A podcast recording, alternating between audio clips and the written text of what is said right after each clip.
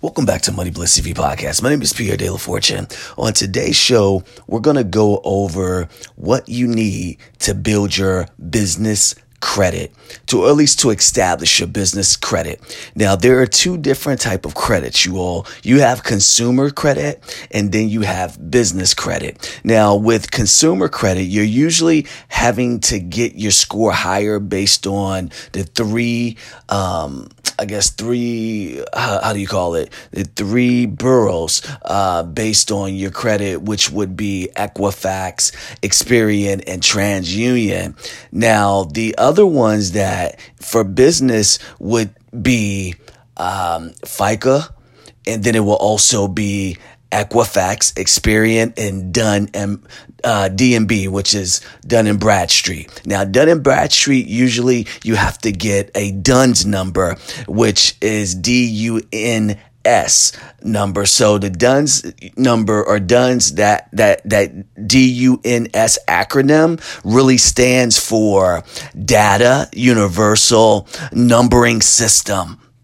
Now, when you're using the DUNS number and you apply for a DUNS number through uh, D through DNB, it takes about three to five business days for you to receive that number. Now, once you have that DUNS number, it's and the reason you need the DUNS number is is very popular and it identifies your company as a credible company here in the United States. And I also think you can use it in Canada. Not 100% sure about that. I got to do some more research. But when you use that DUNS number, it allows you to have a few things on there based on scores. So the same way you have to score, you know, the ES, I'm sorry, the same way you have to score with the through three credit bureaus for the consumer, you have to do the same thing for the DUNS number. So usually when you're looking at the DNB and how you're going to score it, it's the PAYDEX score, the commercial credit score,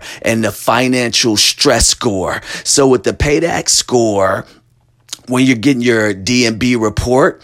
Um, what that that right there is like a performance score that looks at your past payments of your performance history and then that's number one number two would be your commercial credit score which predicts the likelihood of your business paying its bills or if it's been delinquent, you know, so you have 91 days or more of a past term for it to obtain a legal relief form of its creditors and see exactly if you've paid in full over the next 12 months, right? And the way you get those creditors, you need about three to five of those creditors to say that you're in good standing. So some people who are already on uh, DNB, what uh, what they do with the Dun and Brad street is they ask their friends or maybe someone else they know to say that they're in good standings based on outstanding payments they had through these different vendors that say this person has paid this eh, off in this amount of time. Sometimes people do the whole 30 net thing. So that's one way to do it, right? And then there's a few different ways, but that's the most popular way that people use to their advantage.